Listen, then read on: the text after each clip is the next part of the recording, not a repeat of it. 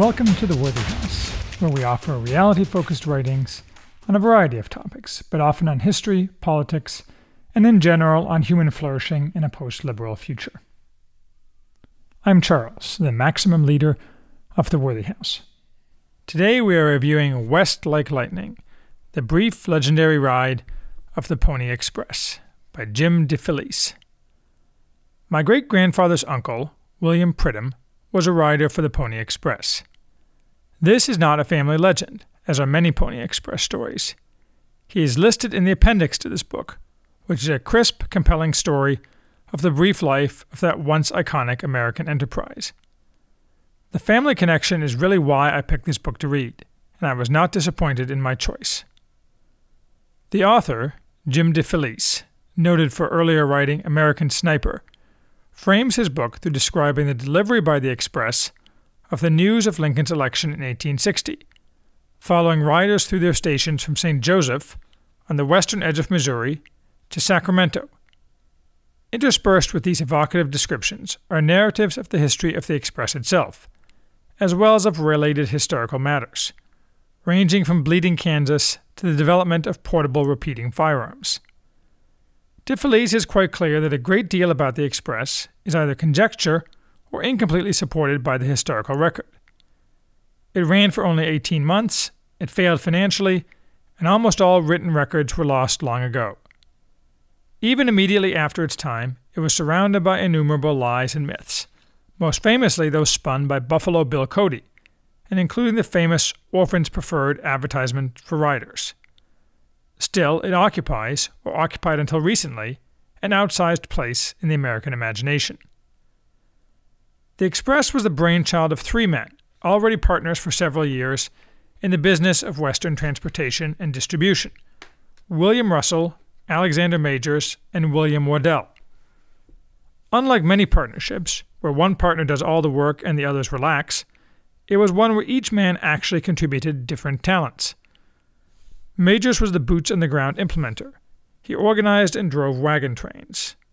Waddell was the numbers man. Russell was the salesman, glad hander, and palm greaser, who in the end brought the whole partnership to ruin. The Express was not a standalone enterprise. It was conceived of as only one part of a plan to acquire extremely lucrative government contracts for mail and goods shipping. The partners knew the Express would lose money, they also knew that the cross continental telegraph was imminent, and the railroads not far behind. Their plan was to, in today's language, obtain the first mover advantage and position themselves to be the dominant, even monopolistic players in the Western shipping business, profiting ultimately also from other income streams, such as land speculation if the railroads followed the routes they set up. Instead, they went bankrupt. Part of that was that the express cost more and brought in less than even they expected. Consumers, as DeFelice notes, loved the idea of speed. They were less willing to pay for it.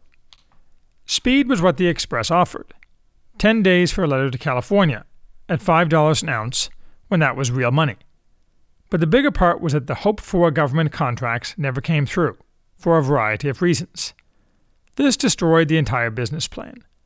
Moreover, the government welched on significant debts owed to the partners, as the result of damages suffered during the Utah War between the Mormons and the federal government. Russell, in a desperate attempt to keep the partnership afloat, thereupon engaged in a variety of shady schemes involving appropriation and hypothecation of government bonds he didn't own, a fraud which, when exposed, put the final nail in the coffin of the Express. But its financial failure isn't what Americans remembered, nor was it just the speed that excited Americans of the time and later. As DeFelice notes, the service and especially its riders embodied or symbolized some of the things they cared about courage, physical prowess, the willingness to risk all in a race against nature and time. In a refreshing departure from most modern popular writing, DeFelice wastes no time apologizing for these as virtues, or denying that these are masculine virtues, or cavilling that women weren't given opportunities, or discovering supposedly hidden women who played an important role. This was men's work, and nobody pretended it was or should be otherwise, as we are forced to pretend today about everything from soldiering to breadwinning. So, because of its nature, the Express became an archetypal heroic narrative, with a distinctively American twist. Jordan Peterson doubtless approves, despite the dubious veracity of many of the specific stories about the Express. It is too bad that he is in the minority, and most of our ruling classes, if asked, would identify the Express as a shining example of toxic masculinity among the stupider concepts of recent years that would face a stiff competition from scores of others. Anyway, despite the dubious legends, the verifiable stories about the Express are plenty thrilling. Threats and challenges, including nature most of all, were continually overcome by brave men. With the exception of the Paiute War, where they attacked and killed several riders and station operators, the Indians didn't much concern themselves with the Express. Primarily, they were curious why the white man was in such a hurry. There were plenty of salty characters, though, including several, like the famous Jack Slade, who worked for the Express and did things like cut off a horse thief's ears and nail them to a fence post to discourage imitators.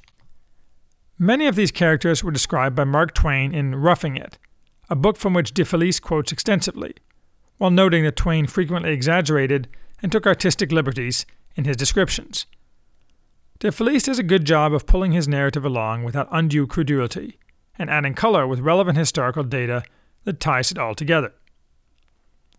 In 1861, the assets of the Express were sold to Butterfield Stage. In 1866, that was absorbed by Wells Fargo, which hired Pridham, my family connection, who spent the rest of his long career working for Wells Fargo, such that he has a profile on the company's website. I suspect that most people under 40 today know little or nothing about the Express, which is too bad. Reading this short book is a good and easy corrective to that lack of knowledge.